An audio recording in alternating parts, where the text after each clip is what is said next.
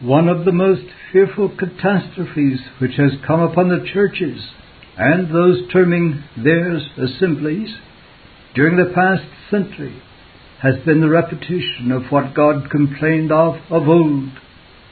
I have not sent these prophets, yet they ran. Jeremiah 23:21. To intrude into the sacred office calls down heaven's curse. 2 Samuel 6:6-7. But Elisha's acceptance of this call from God not only meant the throwing up of a comfortable worldly position and the breaking away from home and natural ties, it also involved his following or casting in his lot with one who was very far from being a popular hero. Elijah had powerful enemies who more than once had made determined attempts on his life.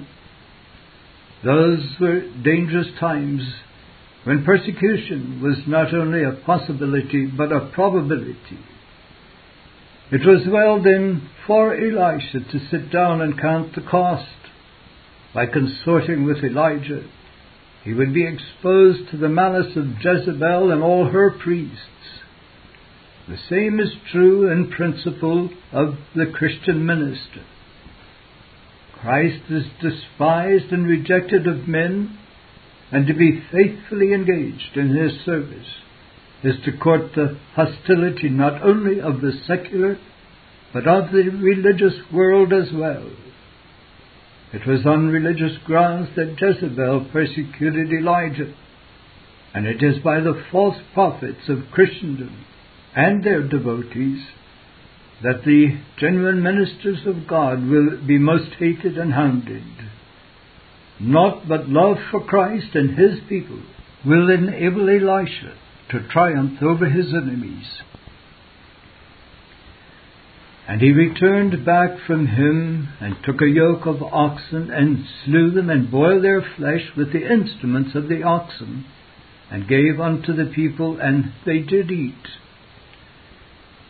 This farewell feast was a token of joy in his new calling, an expression of gratitude to God for his distinguishing favor, and the burning of the oxen's tackle, a sign that he was bidding a final adieu to his old employment. Those oxen and tools of industry, wherein his former labors had been bestowed, were now gladly devoted to the celebration of the high honor of being called to engage in the service of God himself. Those who rightly esteem the sacred ministry will freely renounce every other interest and pleasure, though called upon to labor amid poverty and persecution. Yea, they who enter into the work of our heavenly Master without holy cheerfulness are not at all likely to prosper therein. Levi the publican made Christ a great feast in his own house to celebrate his call to the ministry, inviting a great company thereto. Luke 5:27-29. Then he arose and went after Elijah.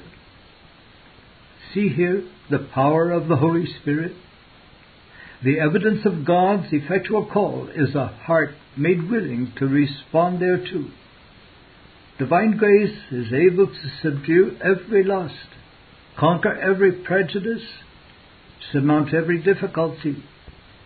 Elisha left his worldly employment, the riches to which he was heir, his parents and friends, and threw in his lot with one who was an outcast here.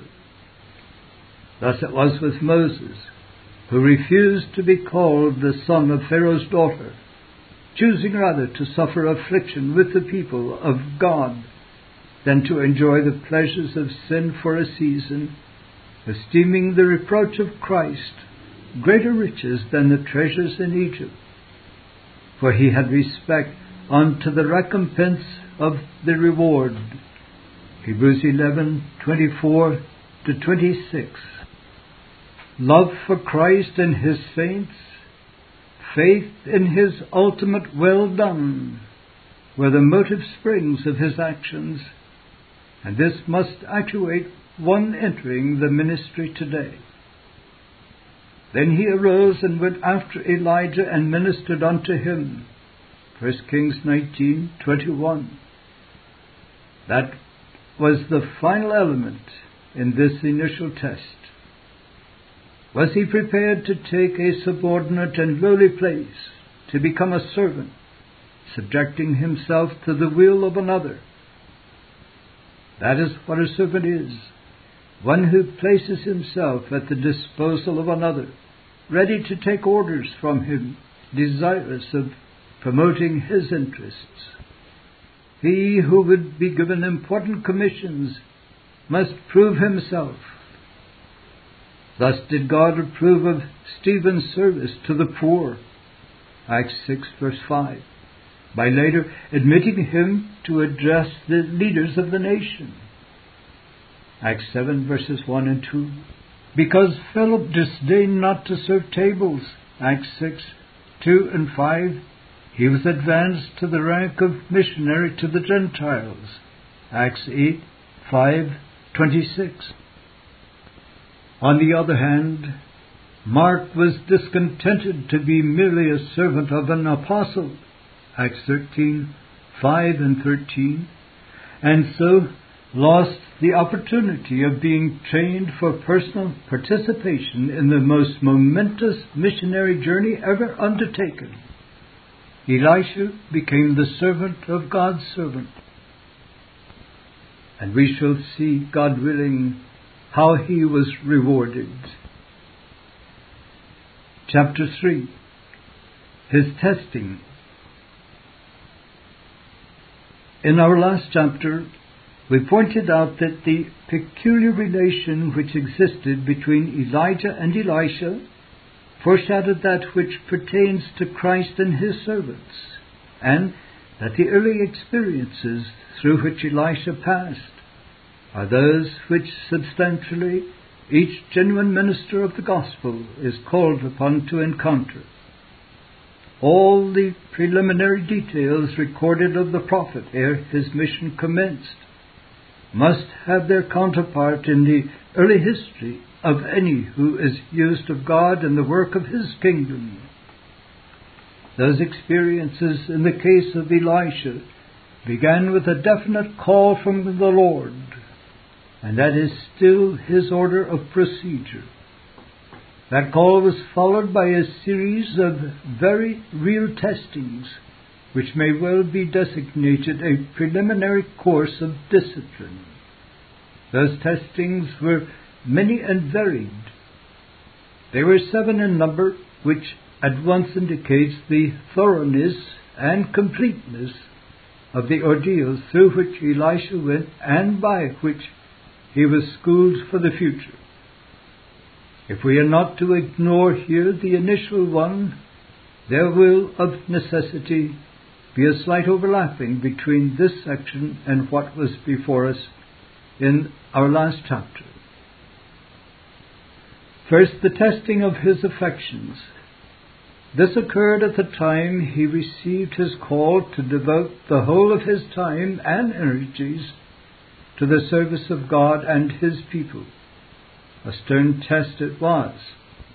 Elisha was not one who had failed in temporal matters and now desired to better his position, nor was he deprived of those who cherished him and so anxious to enter a more continual circle. Far from it.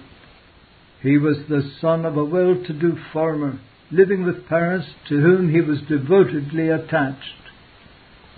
Response to Elijah's casting of the prophetic mantle upon him meant not only the giving up of favorable worldly prospects, but the severing of happy home ties.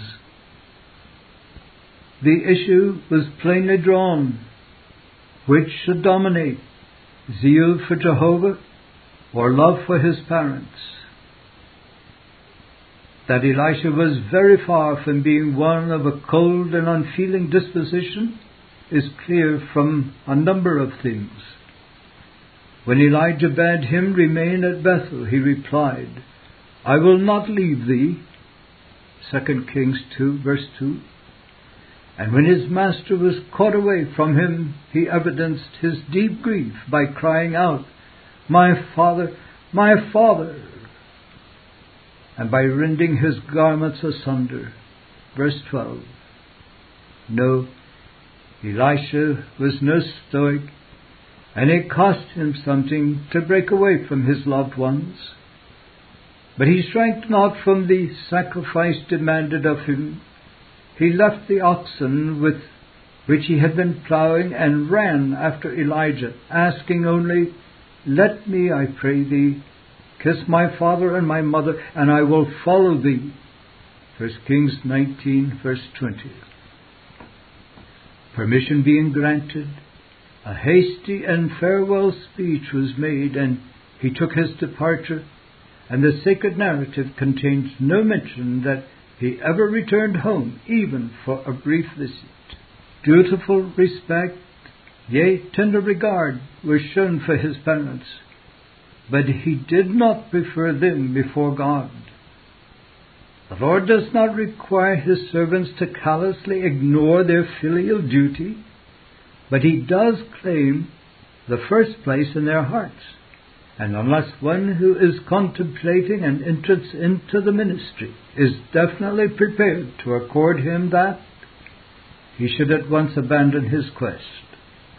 No man is eligible for the ministry unless he is ready to resolutely subordinate natural ties to spiritual bonds. Blessedly did the Spirit prevail over the flesh in Elisha's response to this initial trial. Second, the testing of his sincerity. This occurred at the outset of the final journey of the two prophets. And it came to pass, when the Lord would take up Elijah into heaven by a whirlwind, that Elijah went with Elisha from Gilgal. And Elijah said unto Elisha, "Tarry here, I pray thee." 2 Kings 2, 1 and 2. Various reasons have been advanced by the commentators as to why the Tishbite should have made such a request. Some think it was because he wished to be alone, that modesty and humility would not suffer that his companion should witness the very great honor which was about to be bestowed upon him. Others suppose it was because he desired to spare Elisha the grief of a final leave-taking. But in view of all that follows, and taking this detail in connection with the whole incident, we believe these words of the prophet bear quite a different interpretation, namely that Elijah was now making proof of Elisha's determination and attachment to him. At the time of his call, Elisha had said, "I will follow thee," and now he was given the opportunity to go back if he were so disposed. There was one who accompanied the Apostle Paul for a while, but later he had to lament, "Demas hath forsaken me, having loved this present world, and is departed into Thessalonica." 2 Timothy 4:10. Many have done likewise, daunted by the difficulties of the way, discouraged by the unfavorable response to their efforts. Their ardor cooled, and they concluded they had mistaken their calling, or because only small and unattractive fields opened to them, they decided to better themselves by returning to worldly employment. To what numbers do those solemn words of Christ apply? "No man, having put his hand to the plough and looking back, is fit for the kingdom of God." Luke 9:62. Far otherwise was it with Elisha. No fleeting impression had actuated him when he declared to Elijah, "I will follow thee." And when he was put to the proof as to whether or not he was prepared to follow him to the end of the course, he successfully stood the test and gave evidence of his unwavering fidelity. As the Lord liveth, and as thy soul liveth, I will not leave thee, was his unflinching response. Oh, for like stability. Third, the testing of his will or resolution. From Gilgal, Elijah and his companion had gone on to Bethel, and there he encountered a subtle temptation, one which had prevailed over any whose heart was not thoroughly established. And the sons of the prophets that were at Bethel came forth to Elisha and said unto him, Knowest thou that the Lord will take away thy master from thy head today? 2 Kings 2:3, which was as much as saying, Why think of going on any further? What is the use of it when the Lord is on the point of taking him from thee? And mark it well, they who here sought to make him waver from his course were not the agents of Jezebel, but those who were on the side of the Lord. Nor was it just one who would deter Elisha, but apparently the whole body of the prophets endeavored to persuade him that he should relinquish his purpose. It is in this very way God tries the mettle of his servants, to make evident to themselves and others whether they are vacillating or steadfast, whether they are regulated wholly by his call and will, or whether their course is directed by the counsels of men. A holy independency is to mark the servant of God. Thus it was with the chief of the apostles. I conferred not with flesh and blood, Galatians 1:16. Had he done so, what trouble would he have made for himself? Had he listened to the varied advice the other apostles would proffer, what a state of confusion his own mind had been in. If Christ be my master, then it is from him and from him alone I must take my orders. Until I am sure of his will, I must continue to wait upon him. Once it is clear to me, I must set out on the performance of it, and nothing must move me to turn aside. So it was here. Elisha had been divinely called to follow Elijah, and he was determined to cleave to him unto the end, even though it meant going against the well-meant advice and offending the whole of his fellows. Hold ye your peace, was his reply. This was one of the trials which the present writer encountered over 30 years ago, when his pastor and Christian friends urged him to enter a theological seminary, though they knew that deadly error was taught there. It was not easy to take his stand against them, but he is deeply thankful he did so. Fourth, the testing of his faith. And Elijah said unto him, Elisha, tarry here, I pray thee, for the Lord hath sent me to Jericho. 2 Kings 2:4. Tarry here.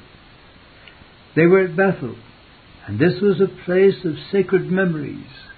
It was here that Jacob had spent his first night as he fled from the wrath of his brother. Here he had been favored with that vision of the ladder whose top reached unto heaven and beheld the angels of God ascending and descending on it. Here it was Jehovah had revealed himself and given him precious promises. When he awakened, Jacob said, Surely the Lord is in this place. This is none other but the house of God, and this is the gate of heaven. Genesis 28. Delectable spot was this, the place of divine communion.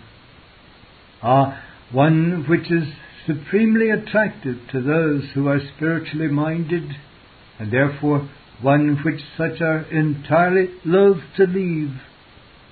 What can be more desirable than to abide where such privileges and favors are enjoyed?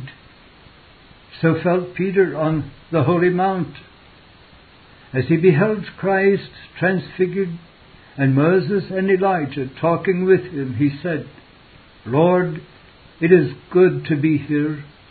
If thou wilt, let us make here 3 tabernacles, one for thee, and one for Moses, and one for Elijah. Let us remain and enjoy such bliss." But that could not be.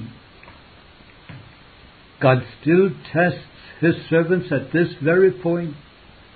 They are in some place where the smile of heaven manifestly rests upon their labors. The Lord's presence is real. His secrets are revealed to them, and intimate communion is enjoyed with Him. If he followed his own inclinations, he would fain remain there, but he is not free to please himself. He is the servant of another and must do his bidding.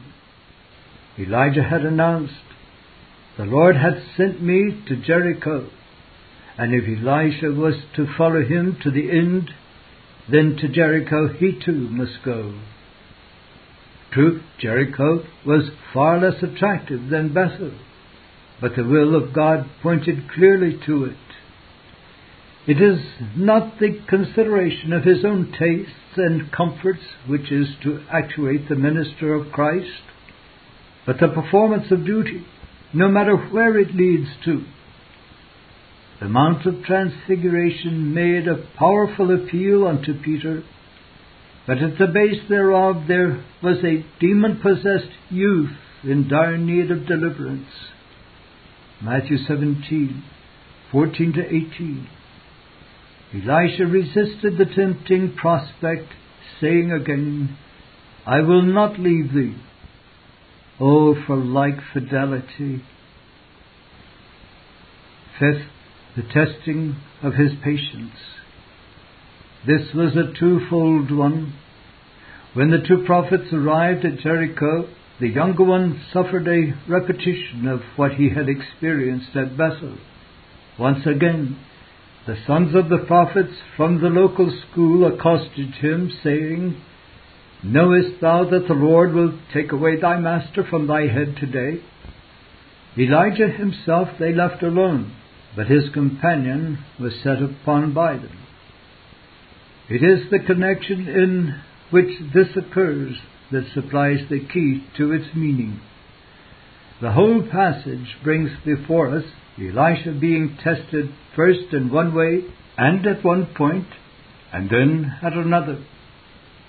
That he should meet with a repetition at Jericho of what he had encountered at Bethel is an intimation that the servant of God needs to be specially on his guard at this point.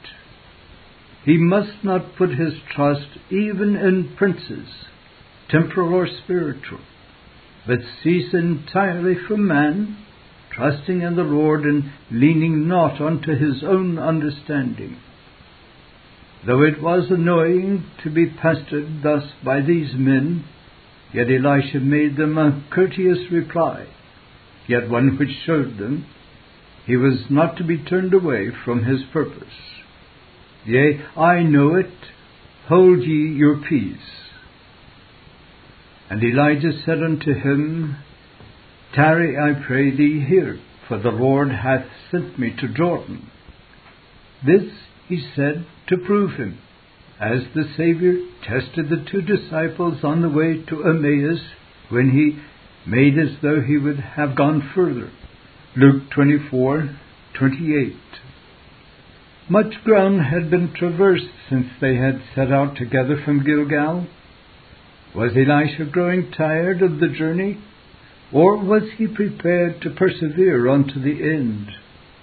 How many grow weary of well-doing and fail to reap because they faint. How many fail at this point of testing and drop out when providence appears to afford them a favorable opportunity of so doing. Elisha might have pleaded, "I may be of some service here to the young prophets, but of what use can I be to Elijah at the Jordan?"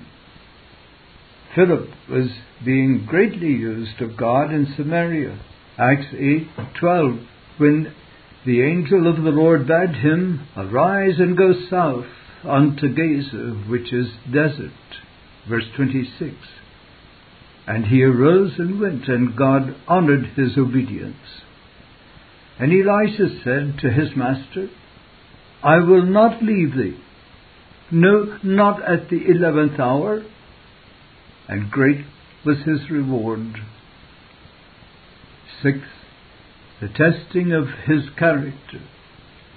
And it came to pass, when they were gone over the Jordan, that Elijah said unto Elisha, Ask what I shall do for thee before I be taken away from thee.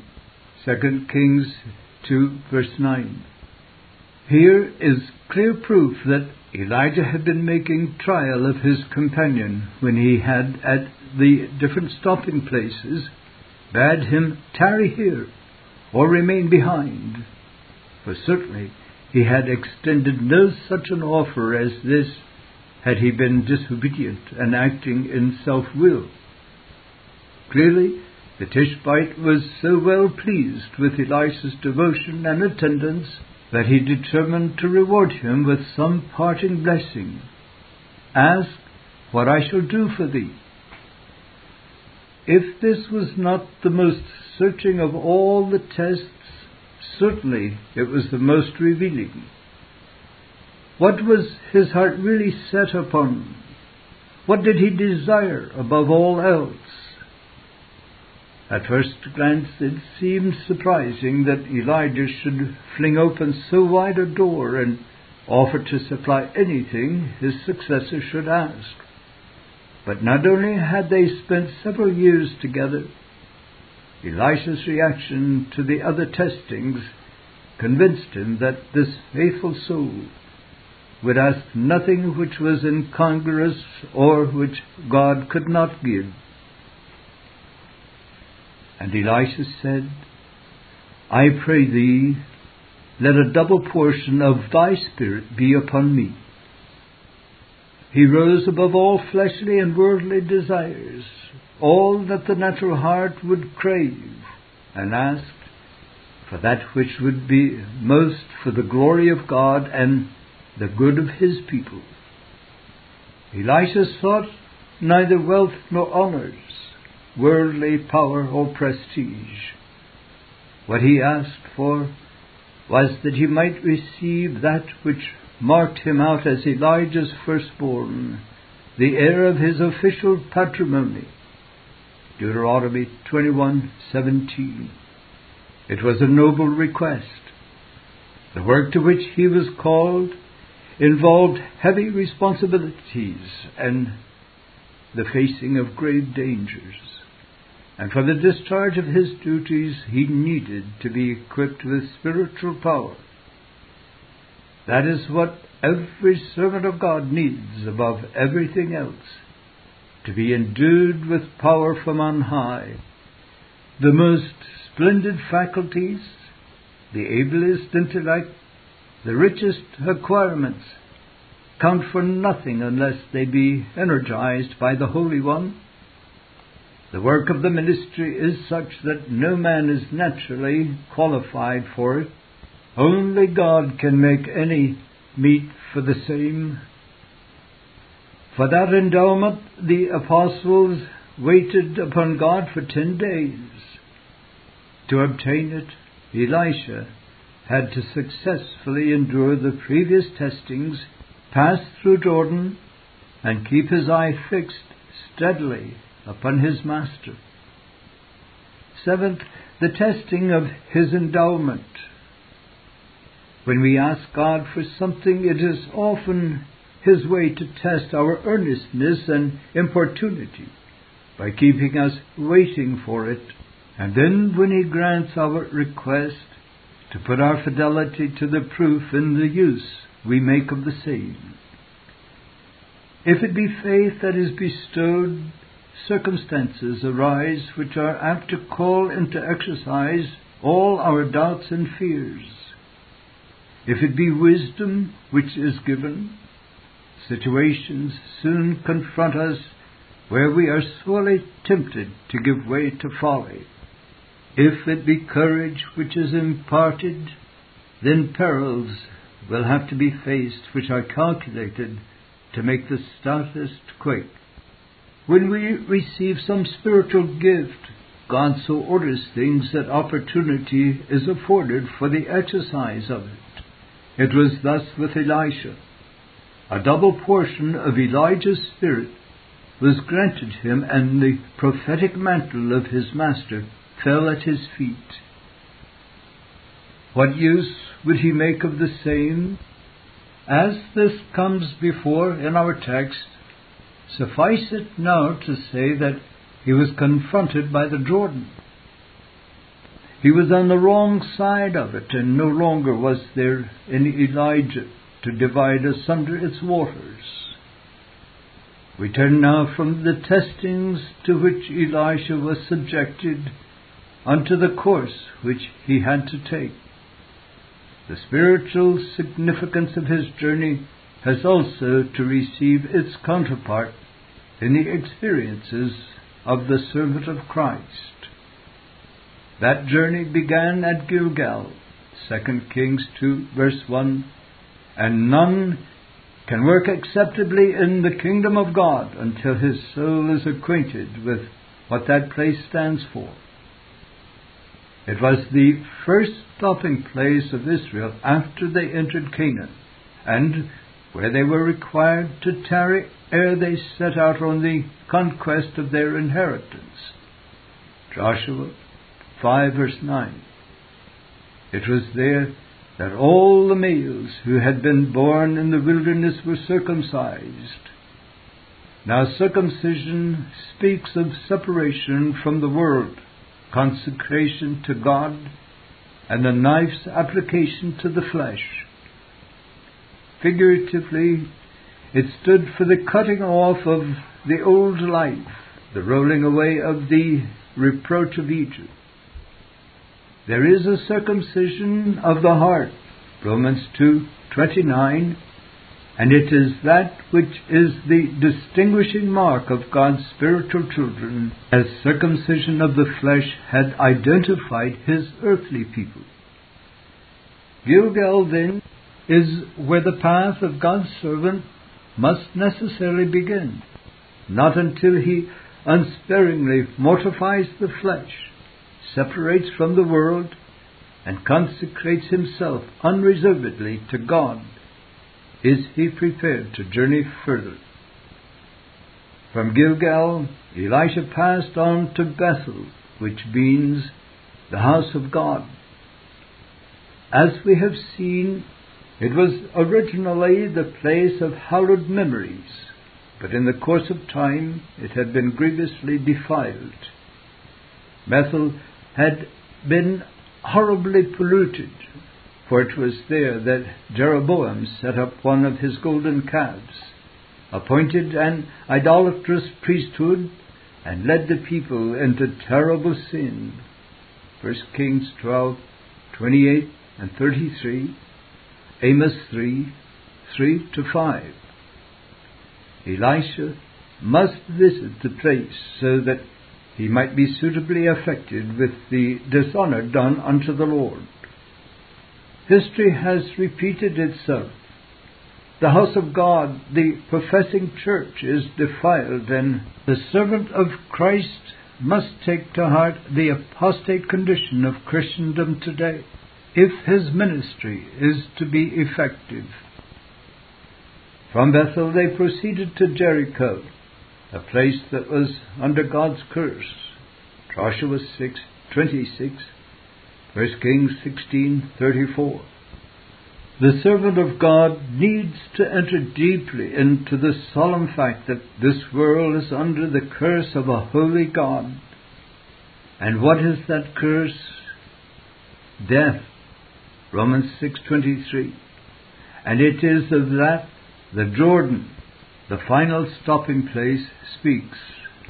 That too must be passed through in the experience of his soul if the minister is to be effectual.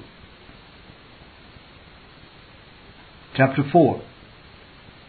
First Miracle. The relation between Elijah and Elisha was that of master, 2 Kings 2:16, and servant, 2 Kings 3:11, and thus it set forth that which exists between Christ and his ministers. For some time Elijah himself occupied the stage of action, but upon the completion of his mission and after a miraculous passage through Jordan, he was supernaturally removed to heaven. Thus it was with the one whom he foreshadowed. When the Savior had finished the work given him to do and had risen in triumph from the grave, he ascended on high. But men were appointed by him to serve as ambassadors in the world from which he departed, to act in his name and perpetuate his mission. So it was with his type. Elisha was to succeed Elijah and carry forward what he had inaugurated. In order thereto, he had been called by him. Then we saw in our last how that Elisha was subjected to a series of testings which shadowed forth the disciplinary experiences by which the servant of Christ approves himself and through which he is schooled for his life's work. Then we viewed the path which Elisha was required to tread and pointed out briefly the spiritual significance thereof in connection with the preparatory history of the minister of the gospel. One other preliminary feature remains for our consideration, namely the endowment Elisha received. It will be remembered that when Elijah had put to his companion that searching question, "Ask what I shall do for thee before I be taken away from thee," Elisha had replied, "I pray thee, let a double portion of thy spirit be upon me." This, we believe, betokened three things. First, it revealed his modesty and humility, being an acknowledgment of his weakness and insufficiency. He was conscious of his unfitness for his mission and felt that nothing but a plentiful supply of the Spirit which had rested upon the Tishbite would avail for the tasks confronting him. Happy the young servant of Christ who is aware of his own impotency, for in felt weakness lies his strength. Happy the one who has experimentally learned the force of that word, "not by might nor by power, but by my Spirit, saith the Lord." Zechariah 4:6.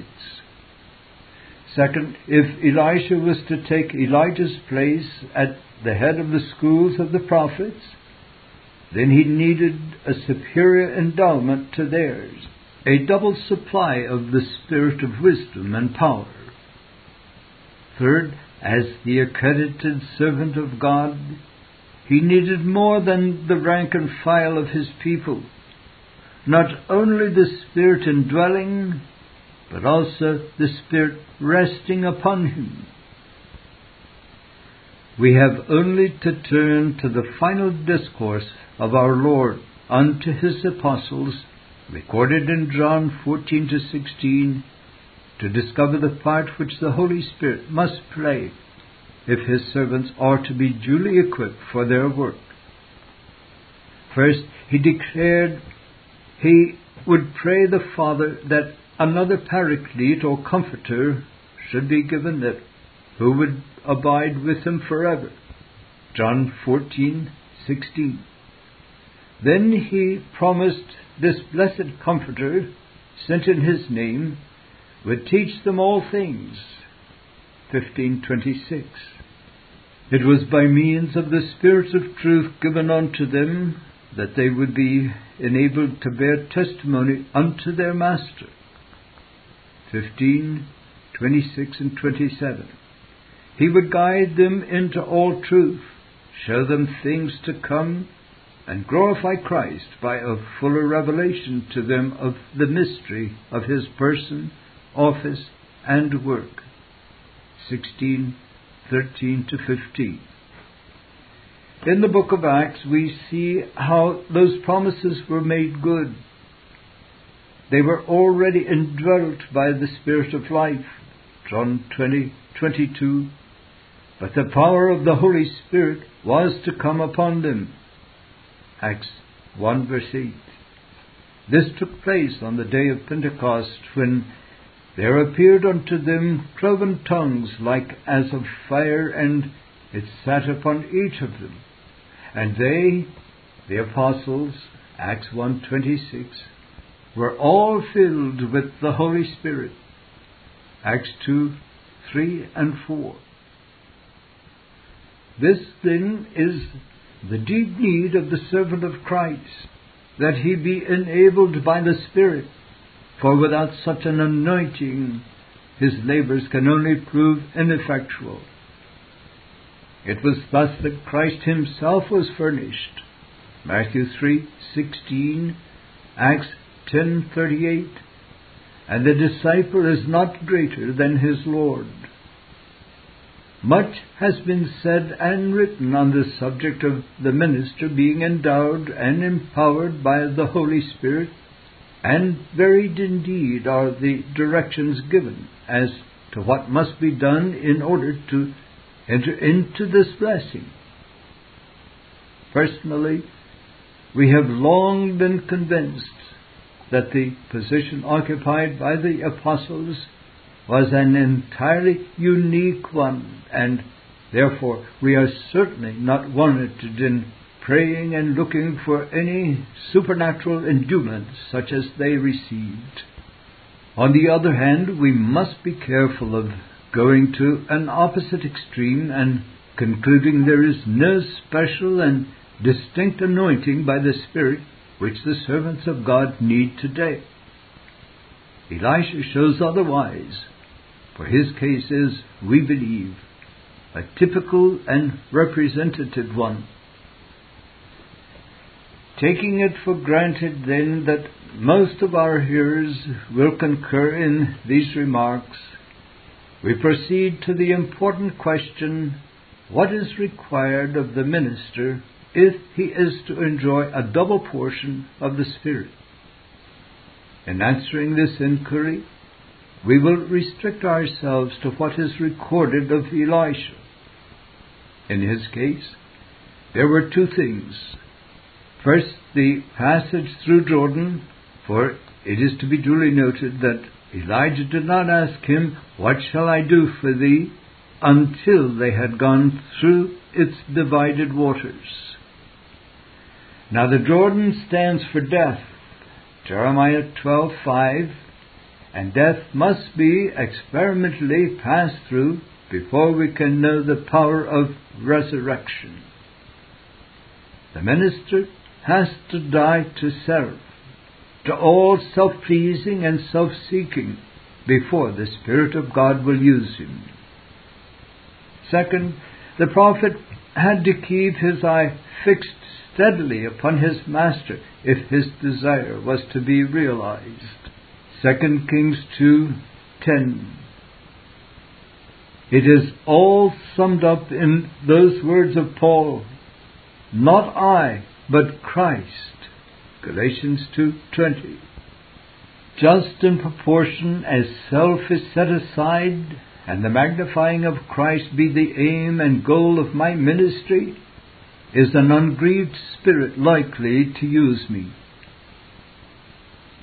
And it came to pass, as they still went on and talked, that behold, there appeared a chariot of fire and horses of fire, and parted them asunder. And Elijah went up by a whirlwind to heaven, and Elisha saw. 2 Kings 2:11-12. Of course he did. God never disappoints those who renounce self and are occupied solely with Christ. Elijah had made the granting of Elisha's request turn upon this very thing. If thou seest me when I am taken from thee, it shall be so unto thee. Additional incentive then had the young prophet to keep his gaze steadfastly on his master. This Reformation audio track is a production of Stillwater's Revival Books. SWRB makes thousands of classic Reformation resources available, free and for sale, in audio, video, and printed formats. Our many free resources, as well as our complete mail order catalog, containing thousands of classic and contemporary Puritan and Reform books, tapes, and videos at great discounts, is on the web at www.swrb.com. We can also be reached by email at swrb@swrb.com,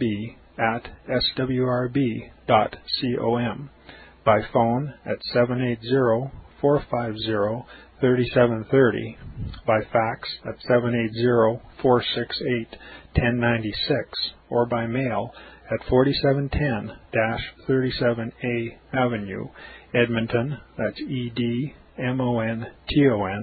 Alberta, abbreviated capital A, capital B, Canada, T6L 3T5.